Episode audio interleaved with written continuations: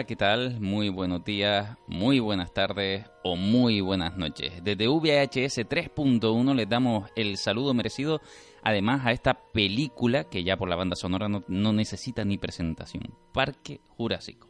Hola, ¿qué tal, Víctor? Hola, muy buenas. Y muy buenas, Ismael, ¿cómo estamos? Hola, bien, aquí, hablando de una de las pelis que sí puedo decir que es de peli de mi infancia, adolescencia, por Y- todo lo que supuso. Y, y doy por hecho que esta sí nos gustó a todos. En el cine, ¿la vimos? Sí. Víctor, No, no me digas, ¿cuándo? A ver, a ver, tú eres mucho de, de ver las cosas muy tarde. ¿Cuándo viste por primera vez Parque Jurásico 1? eh, la vi cuando la estrenaron en VHS, eh, porque se la regalaron a una amiga y fuimos todo el grupito de colegas a su casa a verla. O sea que fue eso, no sé eh, cuánto tardaría con respecto a lo del cine, un año, año y medio después de, de que se estrenase en el cine fue cuando yo la vi. Esta película es del 93. ¿Qué edad tenías tú en el 93? Pues en el 93 tenía 11, 12 años. 11, 12 años. Bueno, era edad suficiente. Yo recuerdo gente que a esa edad, no sé si se acuerdan que en esa época siempre hay un periodo de niños, evidentemente, que los dinosaurios son como el juguete favorito, ¿no? Es esa, ese animal que todo niño quiere. Pero hubo una época muy potente, justamente sobre esa fecha concretamente, en el que el tema de los dinosaurios estaba como muy en boca de todo el mundo, estaba muy de moda. Y claro, no, no, no era raro que se estuviera haciendo, por tanto, una especie, una especie, no, una película que invitara a que ese sentimiento diera dinero en el Sí, de cine. hecho, bueno, comentan como que esa la dinomanía empezó en 1990 con la publicación de la novela de Michael Crichton. Eh, entonces, pero sí, en el 93 efectivamente estaba mm, en lo más alto, en la cúspide de todo el tema de, de dinosaurios y más. Bueno, yo de hecho yo hacía una colección de estas de fascículos coleccionables de, de dinosaurios que primero eh, hacías un esqueleto, te iban viniendo las piezas del esqueleto, después te iban viniendo las piezas de la piel y no sé qué. Sí, sí lo recuerdo eso. Y, y- y antes de eso también recuerdo esa película de Piecitos en busca del Valle. Encantado también, ¿no? y Que la era- serie de dibujos de, de Jim Henson, la de los dinosaurios. Ah, también, también, es Lo que verdad. pasa es que no sé si fue antes, yo creo que será, muy- será antes de Jurassic Park, porque... Estaban, yo, yo recuerdo que estaban sobre época, sí, pero...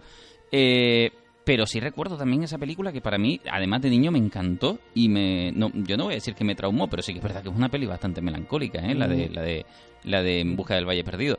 Súper bien animada también, debo decir.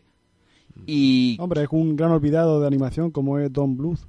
Eh. Estuvo ahí cuando Disney era la, digamos, la reina y no había ni Pixar ni ni DreamWorks ni nada de esto y él es el que estaba siempre aparte de, de Disney a la hora de hacer películas de animación y está ahí, está el pobre olvidado. Y que, y que eran películas además que no tenían nada que ver con princesas ni... Ujú. Ahí tiene otra de- que era de Fievel y el Nuevo Mundo, que es el ratoncito que iba para América. Curiosamente, eh, sí, yo cuando tampoco tenía mucha idea del mundillo de animación y demás, eh, recuerdo que todas, todas estas películas me llamaron la atención de pequeño, además muy, de, un- de una manera muy potente, que yo las recordaba como grandes películas y demás y que me habían aportado mucho en, en mi imaginario infantil. Y después descubrí que eran del- de, justamente del mismo estudio y, y- y de los mismos creadores. Y dices, ostras, es como Spielberg y estos, ¿no? De decir, si esta gente hace algo, yo me lo comía y por lo visto me encantaba. Era, era como muy seguidor de ellos sin, sin saberlo. Eh, y claro, y, y- y estamos en el 93, esta película se estrena y claro, ahí está Spielberg, ¿no? Que si había conseguido un fenómeno con ET y otros productos, llegó Parque Jurásico y consiguió otro para no para, para seguir destacando en el mundo del cine. ¿Que recaudó cuánto? Recaudó esta 1.029 millones de dólares. Que la ya es dinero hace 26 años una película alcanzara esa cifra tan enorme. Claro, claro, la Y barrera. hay que tener en cuenta que Spielberg rodaba esta peli a la vez que estaba rodando La lista de Schindler. Sí, las dos al mismo tiempo. Que dos películas tan diferentes y cómo tiene que estar tú, tu estado de ánimo para ponerte a hacer una de unos dinosaurios que están por ahí mm, haciendo la suya y ponerte después, cambiar el chip completamente para hablar sobre algo tan difícil como es el holocausto judío. Esto, esto, esto es súper gracioso en Mm. realidad, ¿eh? porque es, es lo mismo que le pasa a Ghibli cuando estrena a la vez to- mi vecino Totoro en una sala y en la otra la, La tumba. tumba. de las luciérnagas, ¿no? Que cómo, cómo, cómo puede estar Pero bueno, y por lo menos puedes decir que son dos directores diferentes. a la Claro, claro, pero es es, que verdad, él pero- hace la misma, hace, es un mismo director haciendo dos películas radicalmente distintas. y chiquito año que se pega también en los Oscars, claro, porque se va a llevar el éxito Sí, por un lado y, y por otro además, ¿no? Eh, es quizás de los momentos que a mí más me gustan de Spielberg. De hecho, en aquella época, recuerdo después de Parque Jurásico que sí que ya como, como niño me llamaba la atención el nombre del director. De decir, ostras, pues ahí es cuando tú empezabas a fijarte y decir, este hombre hace pelis para mí, pelis que a mí me gustan concretamente. Desgraciadamente después, poco de Parque Jurásico, después poquito, algunas películas más, poco a poco fui perdiendo a Spielberg concretamente. A mí, yo personalmente ya no, ya no me tocaba la misma fibra que me tocaba de niño. Pero porque también Spielberg ha cambiado su forma de hacer cine. Spielberg es como John Williams, llegó a la lista de Schindler y tanto uno como otro cambió su forma de uno de hacer las pelis y otro de ponerle la música. Siempre fueron cada uno a su manera dándole un toque más melancólico a las pelis. Ahí tienes por ejemplo la de Hook.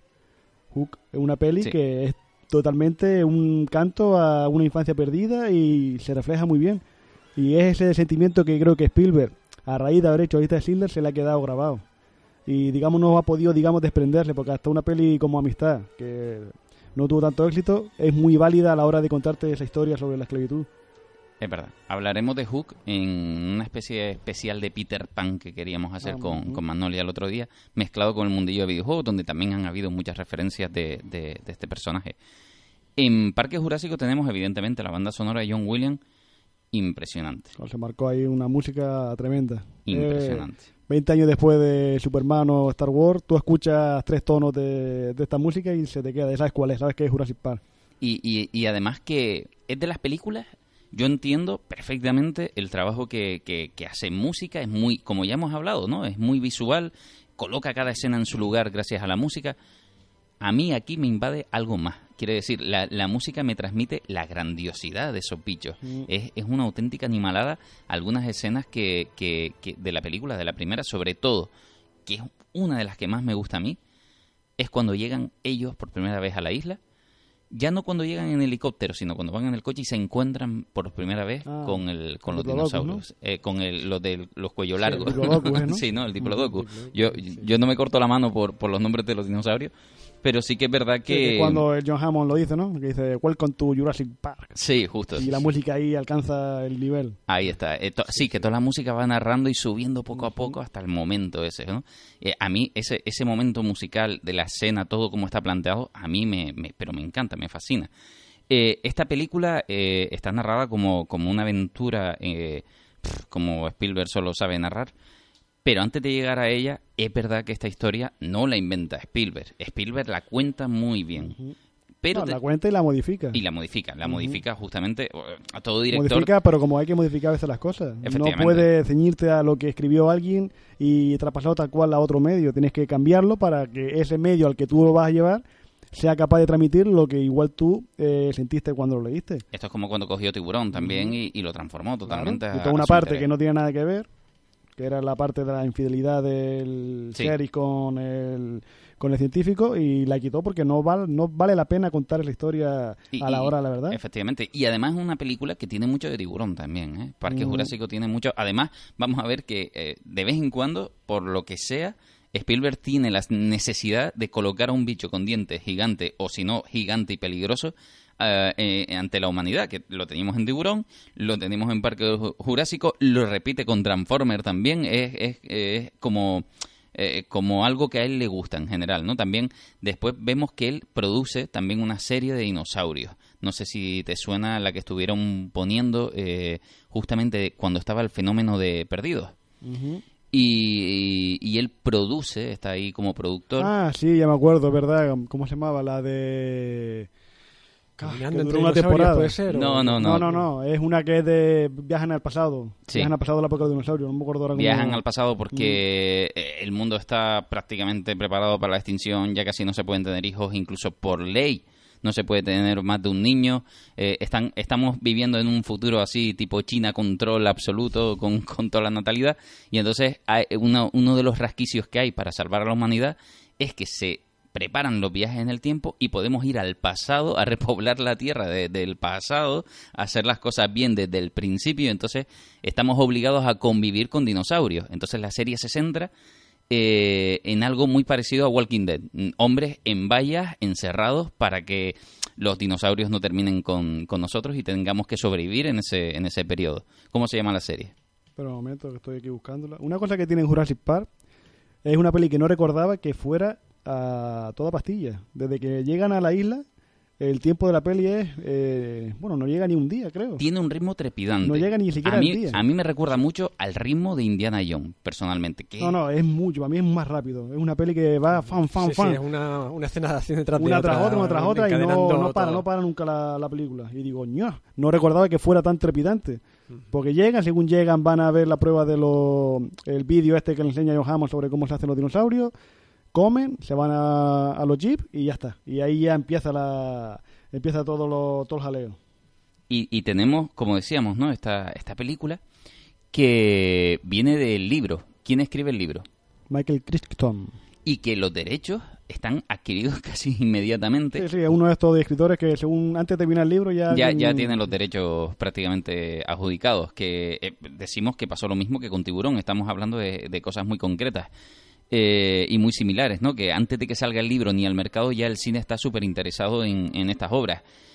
Entonces hay pequeños cambios, hay modificaciones. Por ejemplo, sabemos que el... ¿Ustedes han leído el libro, no?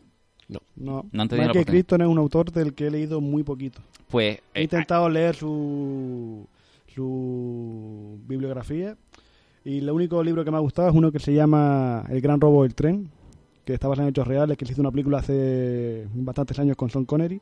Pero un, es un escritor muy científico. A la hora de plasmar siempre su historia, siempre eh, le da un aire muy científico que puede echar para atrás si uno no está, digamos, un poquito dotado a la hora de comprender esa, esas técnicas. De ahí, eh, aunque a día de hoy es, es lógico, ¿no? A día de hoy, en aquel momento se rechazaba inmediatamente su idea de, oye, ¿cómo vamos a resucitar dinosaurios? Aún así se le ocurra. Quiere decir, eh, a todos nos vale la explicación que él hace, que la hace en el libro. Además, no eso sí que no lo sacan de- del cine, sino que él la, la escribe en el libro, se come la cabeza y dice, ¿cómo podríamos tener dinosaurios?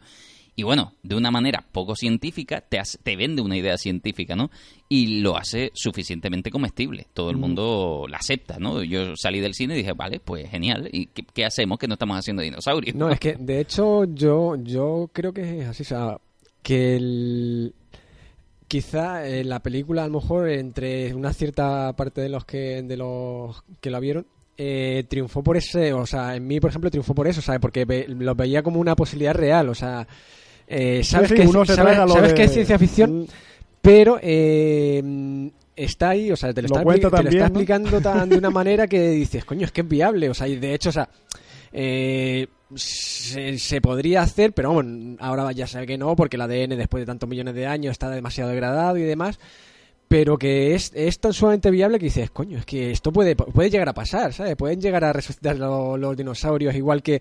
Porque eso, ¿sabes? Bueno, de hecho, un par de años después se clonó la oveja Dolly, no sé qué, y al final es eso, ese, ese proceso de clonación de sacar genes de un lado, introducírselos a otro a un óvulo vacío y demás, ese proceso lo que pasa es bueno, eh, con ciencia ficción de por medio en todo ese proceso, lógicamente. Este, además que se marca en el punto en la película de explicar ese proceso como si fuera un vídeo explicativo real, infantilizado, para que el público se lo pueda Sí, devorar como si estuvieras en el parque, como si fueras aquella persona que no tiene ni idea y tienes que salir de ahí con un conocimiento.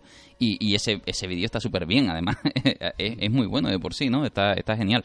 Terranova, ¿no? Terranova era la serie. Terranova era esa serie que además se canceló. O sea, no, Mm. no aguantó mucho. Es verdad que eh, tenemos, pff, eh, pues, ¿qué, qué- qué decir? Tenemos- que creo que estaba el malo de Avatar, haciendo de, de un protagonista ahí. Ah, salía el malo de Avatar. ujú. Eh, Es una serie que en realidad pff, se estrena mucho después de Parque Jurásico y los efectos especiales son una auténtica broma en comparación. O sea, es, es algo que no tiene ningún valor, no tiene ningún pero sentido. ¿por qué ahí. los efectos de Jurassic Park sigue siendo viables después de un de cuarto eso, de siglo? y ahí vamos a hablar también. Eh, teníamos, antes de meternos en Parque Jurásico, ¿saben referencias de productos similares aparte de tiburón? Como, por ejemplo, Westworld, ¿no? Westworld la conocen. Ah, también está basado en la novela de Michael Crichton. Oh, correcto. Es que básicamente lo que hace Michael Krypton es decir, bueno, yo escribí Westworld, entonces voy a hacer lo mismo otra vez porque a la gente le gustó. Y, y es exactamente lo mismo, es Parque Jurásico, pero sin animales gigantes. O sea, los que no hayan visto Westworld, que además hay una película en Netflix y está la serie en Netflix, perdón, eh, en HBO. Sí, es está, la de está Almas de la serie. Metal. Ah, Al- Almas de Metal, que es la, la película original original, que es del 68, puede ser, ¿no? Sí, Estoy- por ahí. Bueno, para mí que los primeros 70, creo yo. de- sí, de- sí, puede ser más de los 70, correcto. Eh, él escribe una novela y se lleva una película que básicamente hay un parque de atracciones hechos por robots metálicos con una inteligencia artificial lo suficientemente decente para poder ir al parque y hacer lo que te dé la gana en él. Eso quiere decir que, mm, eh, por ejemplo, estamos en el salvaje oeste, hay tiroteos, te puedes eh, marcar tus propias aventuras como si fuera un videojuego, pero interactivo, real. Y lo que suele suceder con estas cosas es que algo sale mal y tenemos a uno de los personajes que su inteligencia artificial eh, como que acaba cansado de todo lo que está sucediendo y empieza a perseguir a, la gente que está divirtiéndose en el parque. Lo que hablamos el otro día, ¿no? Hasta qué punto la inteligencia artificial es capaz de pensar por sí misma y librarse, ¿no? De las ataduras de, claro, ser humano. ahí lo estamos explorando en, en, en, esta serie, que en esta película, que además ha derivado de una serie súper importante para HBO, con un presupuesto muy importante también, en la de Westworld, que no tiene nada que ver. Ustedes pueden ver la película de Westworld como curiosidad y sin embargo debemos decir que es vieja, es viejuna y es bastante aburridilla, ¿no? Eh, no, no está mal. No está mal, pero es aburrida. Si no es porque hay una serie ahí potente que te pica la curiosidad, ni siquiera te invita mucho a verla. Pero la serie sí es muy fuerte. La serie es muy, está hecha con muchas ganas, con mucha potencia, tiene mucho dinero detrás, hay actores súper importantes en ella. Eh, hay un hay mucha carisma, en muchos personajes hay mucha carisma, y este mundo de inteligencia artificial y de programadores programando a la máquina de inteligencia artificial, muy similar a como podríamos estar hablando hoy en día de eh, la inteligencia artificial se programa a través de darle una serie de conocimientos, pues aquí se da, ¿no? También de, esta manera y se les empieza a programar, es súper es súper amena. Hasta que uno se altera, ¿no? Y es lo que, lo que le pasa a uno de los personajes de, de la serie, que se da cuenta, es consciente de quién es y quiere buscar medios de salir de ahí sobre todo por, por, por, y por ese tema de, de que al final lo que está reflejando la serie es el abuso, ¿no? De decir, bueno, lo interesante de esta serie, o de sí, de esta serie, es que explora la humanidad. Y siempre explora cómo la gente va tímida al parque y cuando te das cuenta que solo son máquinas, que en realidad son muy humanos, al final dice, bueno, pues aquí me desboco, corto cabeza, mmm, violo a quien tenga que violar. el instinto más primario. Efectivamente. y, ves a gente muy muy sumisa que entra a ese parque y, sale eh, totalmente loco, ¿no? Eh, entonces es como un videojuego en la vida real que te crispa los nervios eh, solo hay un chip ahí en tu cabeza en la que dice, bueno, pero es que son máquinas, en realidad está bien que lo haga, pero no, en realidad no lo está porque eh, es su instinto más básico saliendo de una manera muy agresiva. Estás ahí en ese conflicto constantemente. Aunque te faltó decir que una serie tramposa. ¿Por qué? No lo voy a decir. El último capítulo tiene un detalle que a ah, mí no me gustó nada. Vale, vale. Pero una serie tramposa. Eso lo discutimos fuera de micro, después para no spoilear a nadie. Eh, entonces, claro, tenemos esta referencia que si, si lo escuchan, en realidad están escuchando Parques Jurásicos. Lo único que abandonamos, por un lado, las máquinas, volvemos a usar la ciencia, en este caso, pero en vez de máquinas, lo que hacemos es máquinas eh, digamos, más orgánicas. Orgánicas.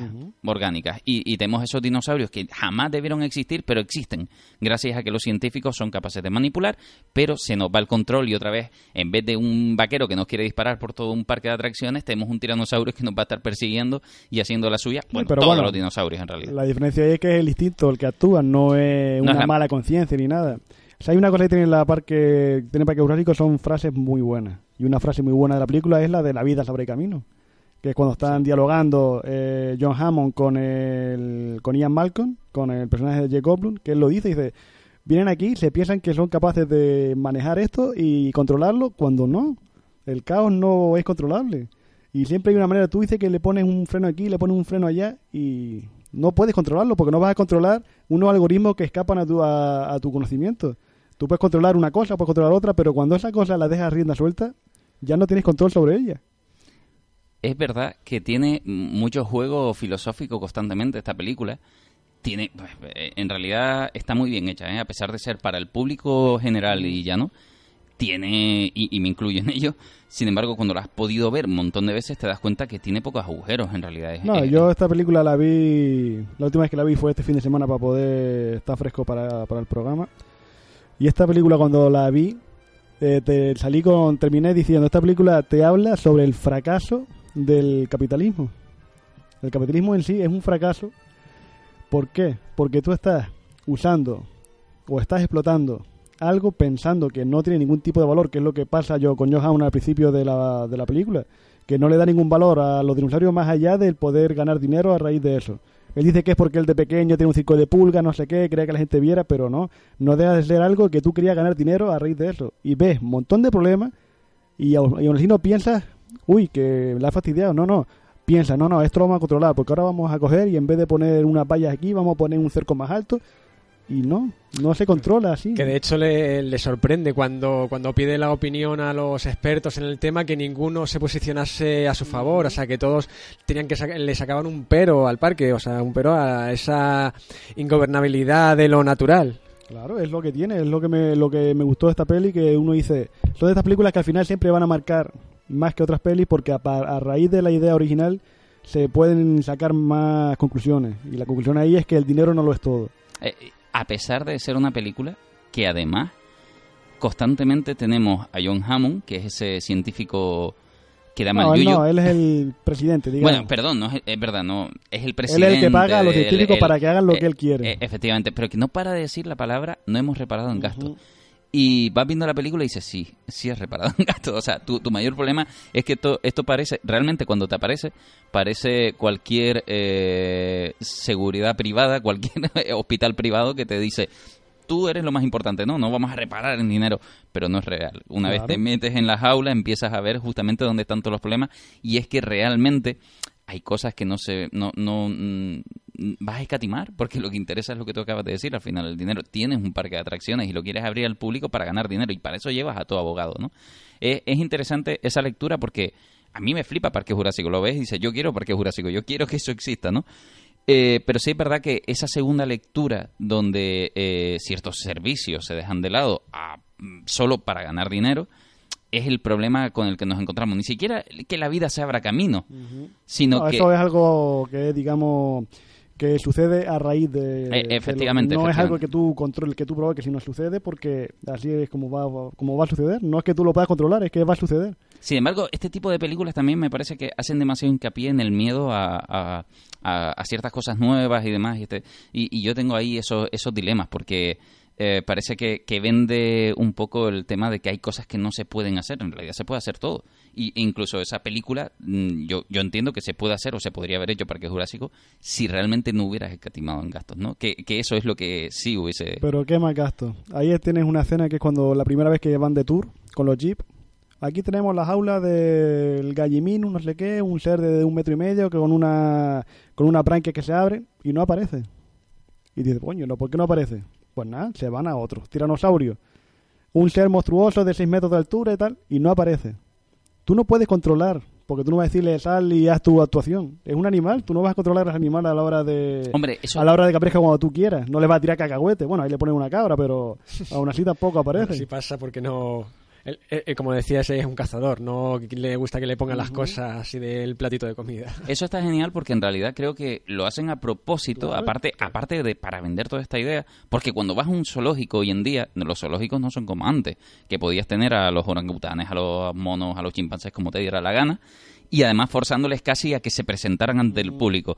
Hoy en día eso no sucede. No, no sé si ustedes son mucho de ir al zoo, pero si van a un zoológico se darán cuenta sucede exactamente esto. Aquí está la vitrina no sé qué donde debería estar este animal y solo ves las plantas y su casita Pero y él estará dentro su o estará o Claro. tal, lógicamente. Quiere O sea, decir lo, al único que obligan son cuando son los acuáticos, ¿no? A lo- las sí, sí a, eso sí los obligan, evidentemente, a hacer su, su espectáculo. De hecho, el último que yo fui, incluso, eh, una de, la- de las focas monjes, me parece que era, eh, una foca marina, mm, no estaba partidaria por participar y tuvieron, que tuvieron que anular el, el espectáculo porque la tía había terminado su ensayo, se ve que tenía más ganas de pescadito y se puso con los demás a participar también, a hacer lo que le dio la gana y se puso hasta agresiva y tuvieron que suspender todo, todo, el, todo el número.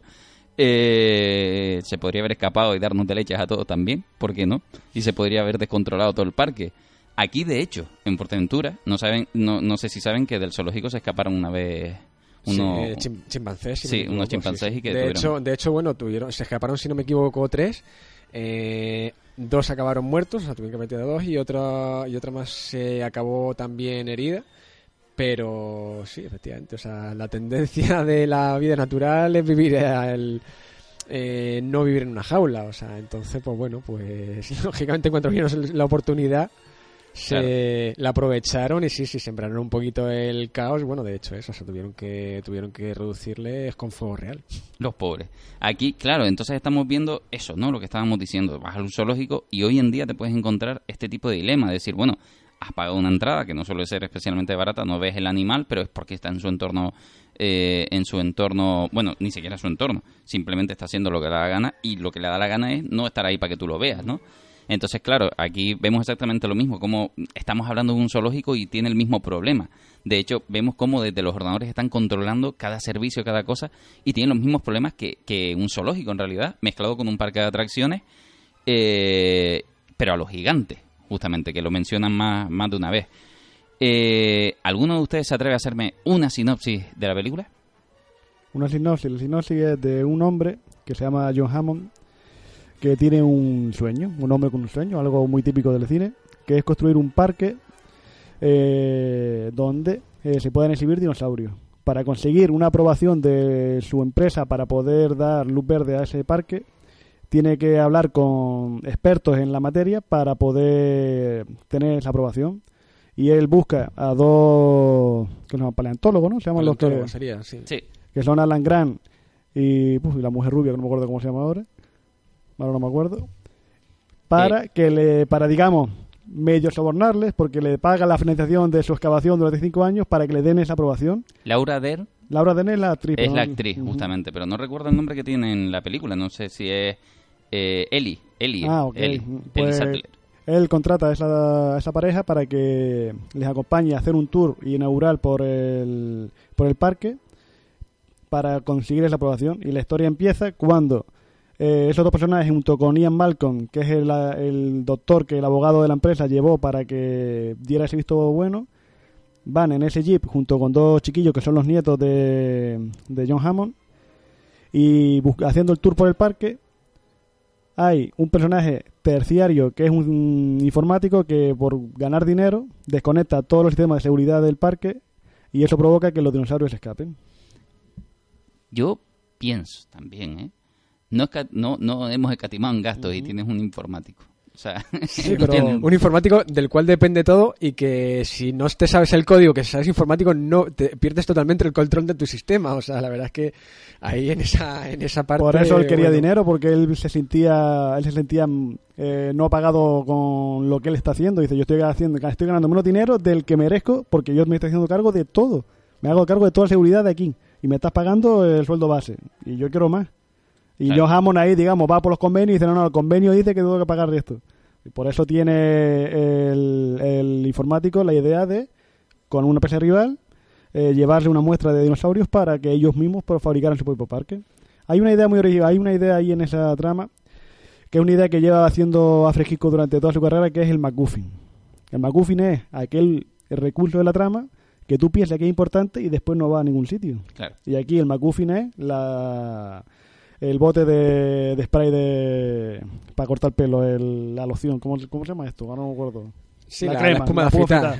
Ahí está el MacGuffin. El MacGuffin es esa espuma afeitar que tú piensas que es importante para la trama porque se han pegado unos minutos hablando de ello y llega el- un momento y hace la trama plaf. Sí, y no importa sí. por qué, porque MacGuffin es ese recurso narrativo que lo único que hace es dar marcha a la historia y después ya no tiene nada que ver con lo que en realidad la historia te quiere contar, porque tú no estás preocupado por esa, al final no te preocupas por esa lata, te preocupas por si los dos chiquillos y el y Alan Grant se van a escapar del tiranosaurio. Es lo que tiene el recurso que hace Spielberg en esa peli, que es el MacGuffin. Algo que ya se está perdiendo porque ahora se piensa que hay que darle importancia a todo lo de la trama, cuando no es necesario a veces. Sí, bueno, yo de hecho que no, no he visto las, las siguientes películas de las del mundo perdido y demás. Eh, yo pensé que ese bote te- tendría su importancia en alguna incluso, o sea, al ver que en la primera ya no, una vez que se pierde en las riadas de agua y se queda medio enterrado, no tiene más importancia ni más apariencia en la, en la película. Digo, pues no sé, igual, igual en alguna de las películas sucesivas le dan algo de importancia a ese, a ese bote de, espuma afeitar que sí que en principio era bastante importante. O sea, pero vamos, si ya me está diciendo que no. No, no, no, porque ahí está, eso, ¿cómo se llama esa técnica del MacGuffin? Eso es lo bueno. Es como muy Pulp Fiction, la, el maletín que tiene John Travolta y Samuel. Jackson. No hay nada en ese maletín y no importa lo que haya porque tú no estás preocupado por ese maletín, sino por lo que le pasa a esos dos personajes. Ese maletín lo que hace es que la trama vaya caminando. Este. mm, Y sin embargo, también la película, aparte del MacGuffin, tiene un montón de anticipaciones súper ricas. Que ya hemos hablado de Spielberg y las anticipaciones en el cine. Aquí tiene una que marca la historia ya. Marca la historia del cine total, que es la del vaso de agua. El vaso de agua. Esa, esa, esa es alucinante, esa anticipación, ¿no? Ese, Y tú lo miras y no hay música en toda la peli.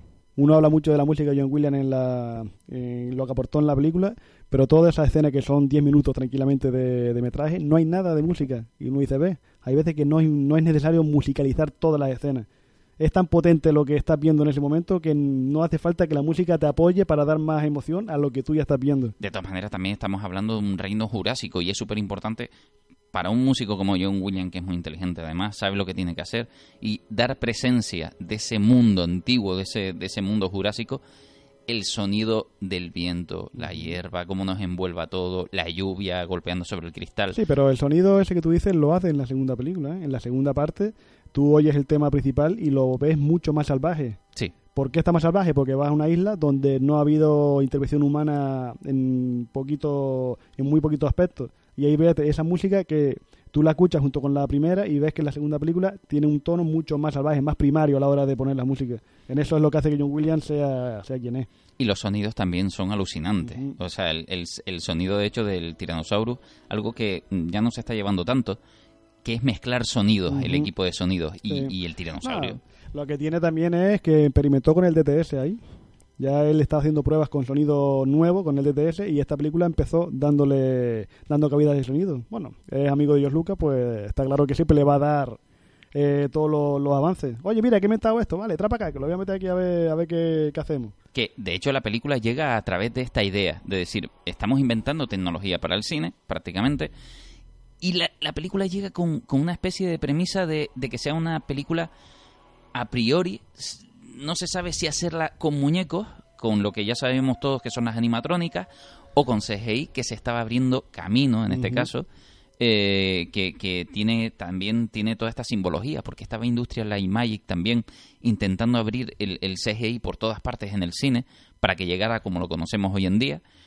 Y todavía no, digamos que no, no se respetaba tanto como, como está claro que hoy es protagonista en todas las películas. Por desgracia. Por, bueno, Por desgracia, podemos ¿por tener qué? un debate. Pero ¿por qué?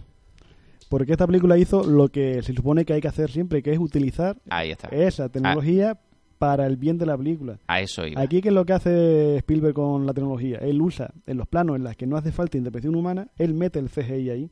¿Por qué? Porque no va a chirriar, porque no va a haber una interacción con, con algo real. Al no haber interacción, se va a ver mucho mejor esa escena. Es que esta peli era muy importante. Y Spielberg, con lo que más cómodo estaba hasta ahora, era con los muñecos. Él, él ya era eh, un profesional de Sí, entender pero el supo hacerlo cine. bien. Es que de hecho tuvieron discusiones. Primero se decantaba, digamos, por la animatrónica. Después veía pruebas de CGI que le parecían alucinantes, pero el movimiento no era todo lo natural que debía ser en aquel momento y tampoco empastaba bien del todo en, todas las escenas. Y fue inteligente. No todo el mundo así Sí, de pero hay una inteligente. cosa muy dijo, curiosa, porque el CGI él lo animó. Él, eh, se hizo la animación en CGI a raíz de usar gente disfrazada de, por ejemplo, el Velociraptor. Sí. Hicieron disfraces, mm, vamos a decir, a escala del Velociraptor, moviéndose y a raíz de eso de esa captura hicieron el- la animación. Lo que hoy se, se llama los puntos verdes, los puntitos Sí. estos de los trajes, pues aquí lo hicieron, pero con un disfraz. Claro. Y a raíz de, esa, de esas tomas, pues fueron capaces de hacer un CGI que fuera natural a la hora de... Ah, Ahí estaban inventando este tipo de cosas que ya vemos hoy en día, justamente. Entonces, lo que hace Spielberg básicamente es decir, me gusta esto y me gusta lo otro, vamos a tener las dos cosas. Claro. Con un presupuesto que además la película lo tuvo, también era Spielberg y parecía que iba a caballo ganador. Y, y, y- y esa mezcla es alucinante. Claro, es lo que hace que esta película no envejezca de la misma manera que pueda envejecer una película que se haya estrenado hace seis meses en el cine. Justamente. Justamente, además lo que estábamos diciendo, esa serie, ¿no? De Terranova. Todo CGI, mucho más avanzado incluso, y aquello no te cuela. Es que no te cuela por Por las ningún lado. pantallas verdes horribles que, que no van Se notan, lado. se Aquí notan. por lo menos van a la isla. Efectivamente. Van a una isla, no van a un garaje y todo lo hacemos después por ordenador. A día de hoy todavía eh, falta un- le falta un poquito de alma a las cosas cuando usamos pantalla verde para todo. Eh, Claro, en esta película Spielberg es suficientemente inteligente como para decir, vamos a mezclar los dos mundos. Si uno me da cosas bonitas y la otra también, pues lo mejor es que estén los dos y así podemos darle más vida a los dinosaurios en algunos planos y estar con ellos en otro, porque eso es importante, estar con el dinosaurio. Y eso es algo que vamos a ver muy claro eh, en, en varias escenas. Cuando el niño toca y acaricia un dinosaurio, cuando encuentran, por ejemplo, al, Al triceratops, tricerato, Triceratops, o sea, sí, justamente. enfermo, la verdad es que esa, esa escena, o sea, tiene un realismo importante que lógicamente con, con CGI no, No se, se podría habría hacer. logrado, pero vamos, ni de lejos, y menos en esa época. Eso es lo bueno, y es el único dinosaurio que está hecho en exteriores. Todos los demás tomas de dinosaurios que se ven en la peli eh, está hecho en estudio. El único que a aire- al aire libre porque también pesaba un quintal, porque eso nota que no es no es un no lo puedes comprar en un- en una tienda cualquiera, se hizo en una en de, la- de los exteriores. Y es lo que hace que le dé ese tipo de realismo. La escena del tiranosaurio, si en vez de ser todo CGI o ser todo animatrónico, al final hubiera chirriado por algún lado. Y aquí fue lo bastante inteligente como para mezclar cuando tenía que hacer CGI, CGI, cuando tenía que ser animatrónico, animatrónico. La escena, por ejemplo, cuando está el tiranosaurio que baja la cabeza hacia el coche y está la chica con, el- con la linterna y enfoca y se ve como el ojo, la pupila se, se contrae, eso está muy guay. Igual un CGI, notas que eso es un CGI, pero eso es un muñeco que está animado y contrae cuando se tiene que contraer y dilata cuando tiene que dilatar. Es que está, está genial y este es el dinosaurio favorito de Spielberg. No estaba ahí casualmente. O sea, era justamente por eso, porque él dijo, quiero, quiero ver ese dinosaurio. Y cuando lo vio, de hecho, le, le, le, le encantó. Esta película tuvo discusiones iniciales con su amigo, como ya hemos hablado, con, George Lucas, que fue el que estuvo involucrado y dijo, vamos a usar las dos cosas también. Cuando George Lucas, cuando Spielberg hacía tomas de la lista de Schindler, George Lucas se encargaba del montaje de algunas escenas y de la dirección de efectos especiales porque él estaba ocupado en, algu- en algún otro aspecto de la lista de Schindler. Ahí lo que tiene el colegueo, ¿no? Eh, El colegio y, y también seguramente que en la, en la carta tenía ahí alguna premisa de no metas alienígenas, no metas naves espaciales ni hagas nada de esto. No metas una calavera ahí de un alienígena, ¿no? Justamente. Eh, porque la película lo que tiene es que dentro de esa fantasía la vemos como muy real, ¿no? Eh, estamos ahí muy atrapados y juega con, con algo muy natural también, muy primario, que es tener niños atrapados a los que queremos que, que no les pase nada. Y que no son repelentes. Y que, bueno, el, el niño a mí hay veces que me cae Ah, gordo. porque, A mí- porque es un resabiado, pero no llega a ser repelente. Esa es la cosa, el pequeño Timmy es un poco repelentillo, pero bueno, o sea, ya se vengan de él suficientemente en la película, dejándole dentro del coche atacado por el tiranosaurio, electrocutándole en la valla, etcétera, etcétera. O sea que bueno, lo poco repelente que podía ser está, está bien vengado. Eh, es verdad que el niño es el que se las lleva todas. Sí, sí, sí. Y la niña es la que grita, nada más. O sea, está todo el día asustada y demás, pero en realidad que debería estar asustado el niño, que es el que se está intentando comer la isla una y otra vez, el pobre. Tenemos a esos niños que se ven atrapados en el coche y como decíamos, qué buena es la, la escena donde están atrapados, donde no han podido ver ni un solo dinosaurio y sin embargo nos han puesto esa cabrita, ese animalito, y usa Spielberg la anticipación de ¿dónde está ahora? O sea, algo, algo ha pasado aquí, que ya no está ese animal, esa cabra, alguien se lo ha comido, evidentemente. Y ves como el vaso de agua empieza a, Y vemos a- ahí a vibrar el agua dentro del cada golpe Empieza que empieza a vibrar justamente, eh, que se volvieron locos para intentar conseguir esa vibración, Bien. para intentar conseguir esa, esa, esa, esa música. Al final lo hicieron con cuerdas de guitarra, básicamente, conseguir esa, ese, ese, ese efectito, ¿no? Que se le ocurrió a Spielberg, que eso no está en el libro. Eso es una de las cosas que, como decíamos, un maestro de la anticipación necesitaba eso, que lo usa un par de veces en la película. Primero lo usa con el vaso de agua, que es una cosa muy pequeña, que te anticipa algo muy grande. Y después lo vemos con esa huella, ¿no? Que deja el tiranosaurio eh, eh, en, en la tierra, que se ha llenado de agua y por segunda vez, cuando tiene que aparecer por segunda vez, también lo vemos vibrar, que es cuando vienen a buscar al, al filósofo, al doctor filósofo rockero, que, mm, que, que es el que se había quedado ahí atrapado, que me parece eh, que el que muere, por ejemplo, en el libro, el, el que sobrevive en el libro, en este caso sería mm, el abogado, y aquí es de los primeros que cae, básicamente. Claro, es lo que tiene y se lleva el merecido por capitalista. A ver, Tu producto te ha comido al final. Es lo que tiene la película, que te critica, te quiere criticar esa intención que siempre tiene el, el ser humano de explotar lo que tiene alrededor y explotarlo sin medida. Sí, sí, correcto. Y que bueno, ahí en el, en el tema, bueno, de Parque Jurásico, que es el tema que estamos hablando ahora mismo, pero que es ampliable a los zoológicos, o sea, mm, ¿hasta qué punto son positivos para que la gente que no tiene oportunidad eh, pueda conocer ciertas especies de animales y demás? eh, y así a lo mejor aprenda e incluso le, o le pueda llevar a amar más la, naturaleza o es el caso contrario, que lo que estás haciendo es eh, destruir la naturaleza de esos animales, meterlos en un recinto cerrado, muchas veces eso, obligándoles a exhibirse, a hacer cosas que no son, que no hacen de manera natural ellos. O sea, tiene ahí un poco esa, esa visión de, de si es positivo o no. Hombre, Claro. yo personalmente yo no veo bien poner pingüinos en Tenerife. Yo Efectivamente, no sí, lo hay veo casos bien. que Por mucho que tú quieras representar y quieras replicar el hábitat donde están ellos viviendo, yo lo veo ahí una mala idea. Yo Claro. pienso que los zoológicos deberían existir para que las especies no se extingan. Pero más allá de explotar por dinero una, una instalación, a mí no me, yo no lo veo bien. Es verdad que muchos zo- zoológicos rompiendo una vara a favor.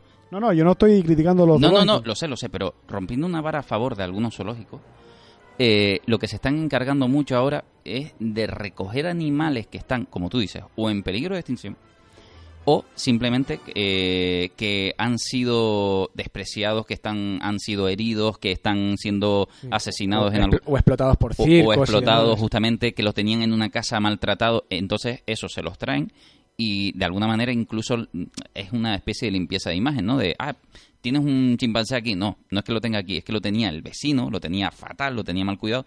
Para que lo tenga el vecino mm, lo cojo yo y ya veremos si lo podemos poner en libertad porque también es verdad y hay que admitir que una vez un animal ha sido criado fuera de su hábitat volverlo a integrar es muy complicado. Y ahora ese es un poco el mundo de los zoológicos ahora mismo. Muchos zoológicos están viviendo eh, de ciertos animales que no es que hayan ido a buscarlos y te los han traído, sino que son animales que ya no pueden entrar en su entorno por lo que sea.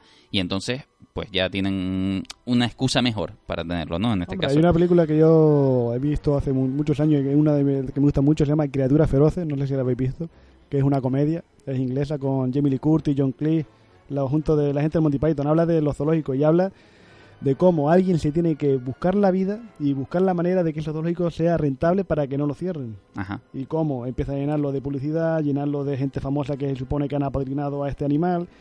Y ves esa hipocresía de alguien que no le importa para nada eh, esos animales, pero ve que puede ganar dinero con ellos y lo que quiere es explotarlo. Claro.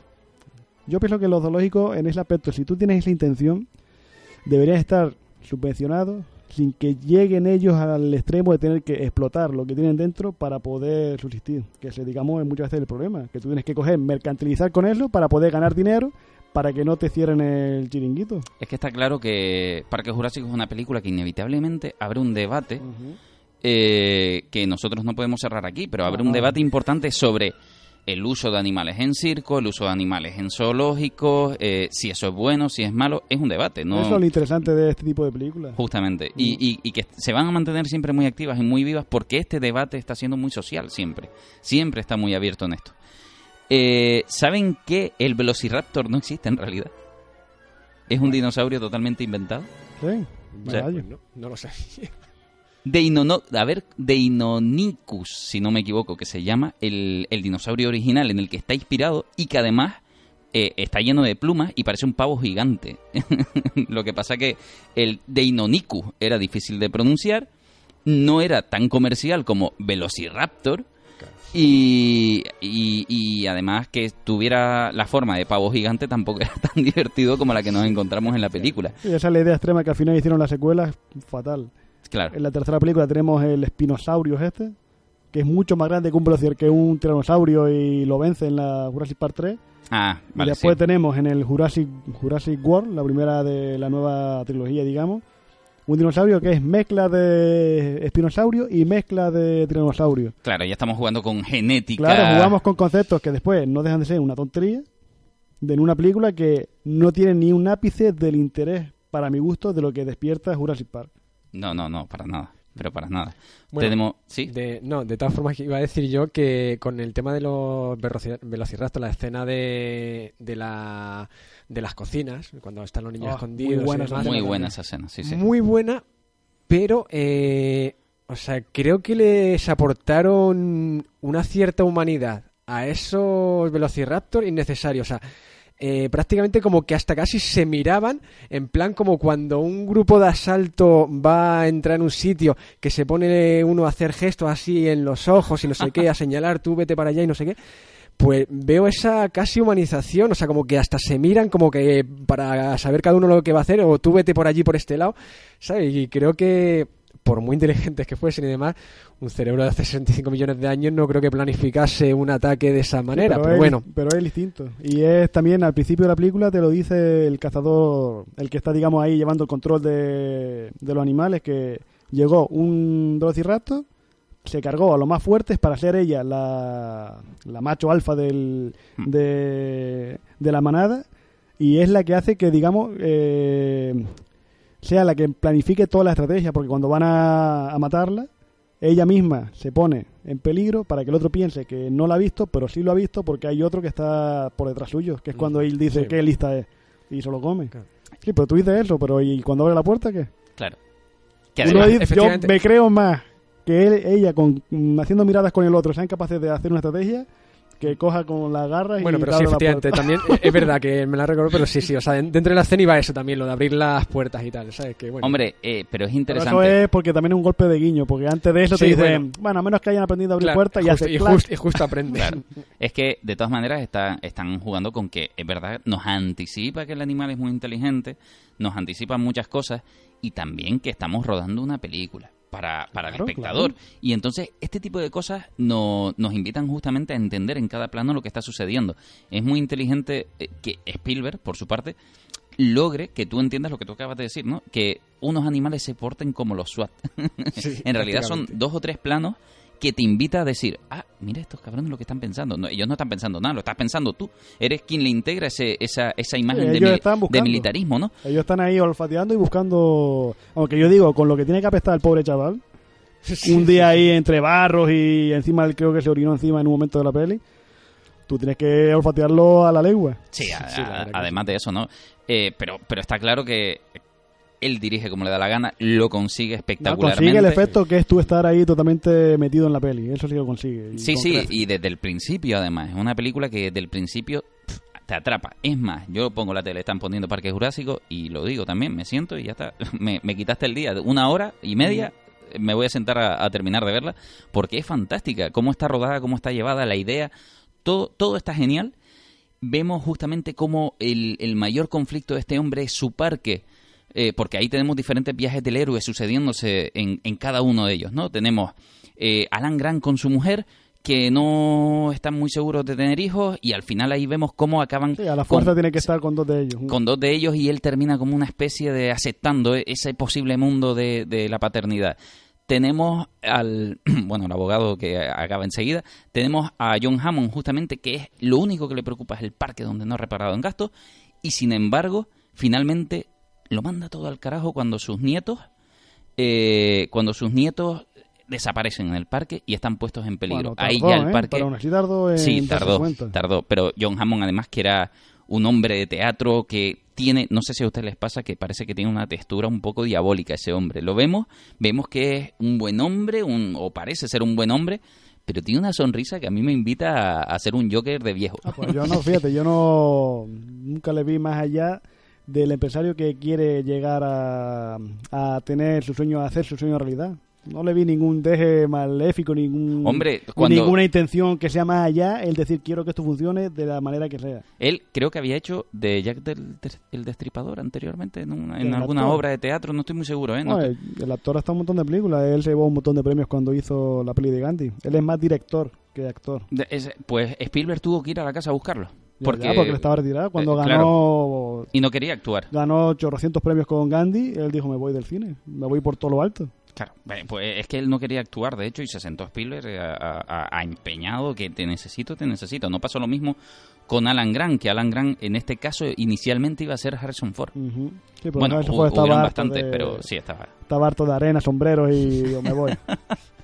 Que bueno, no, no habría estado mal tampoco, ¿eh? Pero bueno, lo importante es que este hombre, eh, John Hammond, sí que vemos desde el principio que hay algo oscurillo en él, ¿eh? Es un buen hombre, parece que, bueno, suelta dinero sin tino, parece el, el Elon Musk de la época, pero también es verdad que nada más empezar llega donde ellos están trabajando, donde están trabajando Alan Grant y, la- y su mujer, eh, eh, eh, Ellie, A él le Ellie, eh, desenterrando huesos, en realidad les dice, se tienen que venir conmigo, ellos le dicen, bueno, es que no sé, y le financio, o sea, en realidad estamos haciendo un abuso de poder también, Sí, pero ¿no? aún así, él, ellos le dicen que no y él le va a financiar igual la... la- Bueno, la- sí. Él es un hombre, digamos, en el respeto que va a tener palabra. Sí, pero... Tú me vas a traer hasta el parque, pero aún así yo voy a cumplir con mi palabra de financiarte durante cinco años toda tu excavación. Es lo que yo, por eso no, no creo que ese, que ese personaje sea tenga un deje maléfico. No, le, le dice que si va con él, le financia cinco años más. pero van con ellos y ella le dice que no te lo voy a financiar. Y, eh, No, no, es él le va evidente. directamente No, no, va a pagar. es, eh, es evidente, pero no es un hombre que haga una amenaza directa. No, hace, no. Para mí, hace no, amenazas lo que sutiles. hace es te engatuso, te doy el caramelito y ya está. Claro, claro. Pero bueno, lo que vamos viendo es que hay algo ahí, ¿no? Hay algo ahí en él que empieza a tener mm, una controversia con su abogado, con todo este tipo de No, cosas. hay una frase cuando está hablando con el informático al que no le paga lo que debe, que le dice John Hammond al informático, dice, yo no culpo a los hombres de sus problemas, yo solo pido que se hagan cargo de ellos. Claro, Pero es algo que él mismo no lo hace. efectivamente. Él no se hace cargo del problema que supone ese parque, no se da cuenta del problema que es, porque siempre sí que insiste en buscar una solución, insiste en buscar una alternativa, insiste en buscar cualquier medio que va a reforzar, pero no, es el mismo el parque es el problema, no no lo que subyace en el parque, el parque es el problema, hasta que se da cuenta de que no, de que no hay manera de que esto vaya a seguir para adelante. Y, y entonces se da cuenta justo cuando tienen a los hijos desaparecidos. Básicamente ahí es cuando se da cuenta No, y un dice, poquito "Buah, después. Hay una escena que hay John Hammond hablando con con, con Ellie, que está comiendo helado, que es cuando le da la... Dice, no, no, vamos a coger y vamos a mejorar esto, y la otra dice que no. ah, no bueno, te das verdad". cuenta que no se puede, que no puedes hacerte cargo de esto, no puedes controlar a estos animales. Y él, ahí, digamos, cuando cambia el chip, porque están los nietos desaparecidos y porque ahí, digamos, ha tenido que venir alguien de fuera a decirle que su plan no es viable. Justo. Que cuando llega a comer heladito y dice, "Mm, está rico, nos prepararon gasto. Eh, tenemos Parque Jurásico 1, que básicamente lo que nos ofrece es todo- todas estas lecturas. Pero luego tenemos el estreno de Parque Jurásico 2. Bah, para mí, viendo lo buena que es Jurassic Park, yo me quedo con el mundo perdido. Con el mundo perdido, con Para la mí segunda. sí, me quedo mucho más. Es otra cosa. Spielberg ahí hace otras cosas que también le gustaba. Eh, la idea de King Kong, que No, él, él era un Toda la segunda parte de la peli, toda la segunda parte, la segunda parte de la segunda parte. No estoy hablando de la peli en total, sino No. cuando está en la ciudad, Sí, eso es King Kong. eso es King Kong, en todo sentido, que es mm, algo que a él le Un vuelve homenaje a. King Kong. Hay una escena cuando está el tiranosaurio suelto por la ciudad que se ven unos japoneses. Sí, Y los japoneses están hablando japonés y en japonés lo que están diciendo es yo no vol- yo no vine de Japón para volver a pasar por esto. Haciendo un homenaje al Godzilla de correcto. Godzilla japonés. o sea, eh, en realidad hay tres, dos Hay un homenajes montón al de mismo tiempo, ¿eh? multireferencias a- al cine. Tienes a Godzilla por el peligro que supone algo genético que tú mismo has creado y tienes a King Kong de esa persona que está buscando a, a alguien. King Kong buscaba a la rubia, pues aquí está buscando a la cría. Y aquí tenemos la segunda película que refuerza aún más esa frase de la primera. La vida se abre camino. Eso significa que además hemos abierto la puerta de la caja de Pandora. Quiere decir, ya la gente sabe que hay dinosaurios, hay gente que lo sabe y hay gente que los quiere y eso quiere decir que va a ser imparable, que además se extiendan de alguna manera. Y, y aquí lo que sucede es que habíamos visto que había una isla que en realidad era un escaparate de la segunda isla, de la primera isla, que es donde se está fraguando todo, ¿no? Esa, esa es la premisa de la, de la segunda película. Sí, que hay una... John Hammond ha cambiado el chip radicalmente, ha sido de ser un hombre que busca el dinero a ser un hombre que quiere que se respete la naturaleza. Y en esa isla, antes de que alguien explote los recursos de los dinosaurios, quiere demostrar de que esa isla no puede tener ningún tipo de interferencia humana y lo que hace es mandar un equipo pequeño de gente que valore el impacto que puede suponer que el ser humano interactúe con estos animales. Uno de los personajes es la novia del matemático, de Ian Malcolm, que apareció en la primera película. Y este personaje, sabiendo el peligro que representa esos animales, pues decide acompañar al resto del grupo para eh, salvar a la novia. ¿Qué pasa? Que la empresa donde John Hammond trabajaba quiere explotar esos, Eso, ese- esos animales claro. y va un grupo grande de gente a eh, llevarse unos ejemplares para montar su propio Jurassic Park, pero en el continente. Claro, quieren hacer su propio zoológico más cercano. Hay una, si en la primera película dije que tenía el MacGuffin como referencia, en la segunda la referencia para mi gusto en esa parte de la peli es Atari, una película de Howard Hughes con, con John Wayne, porque hay una escena cuando están cazando los dinosaurios, que están cazando los dinosaurios que es igualita a la escena cuando John Wayne y su grupo en África tienen que ir a cazar a un rinoceronte, es calcaíta, Con los coches, con los coches. mm. Justamente. ¿Qué, le gusta a Spielberg usar los coches y persecuciones en sus películas también? Es un amante de las persecuciones. Ya hemos hablado un poquillo de eso eh, en, en estos programas.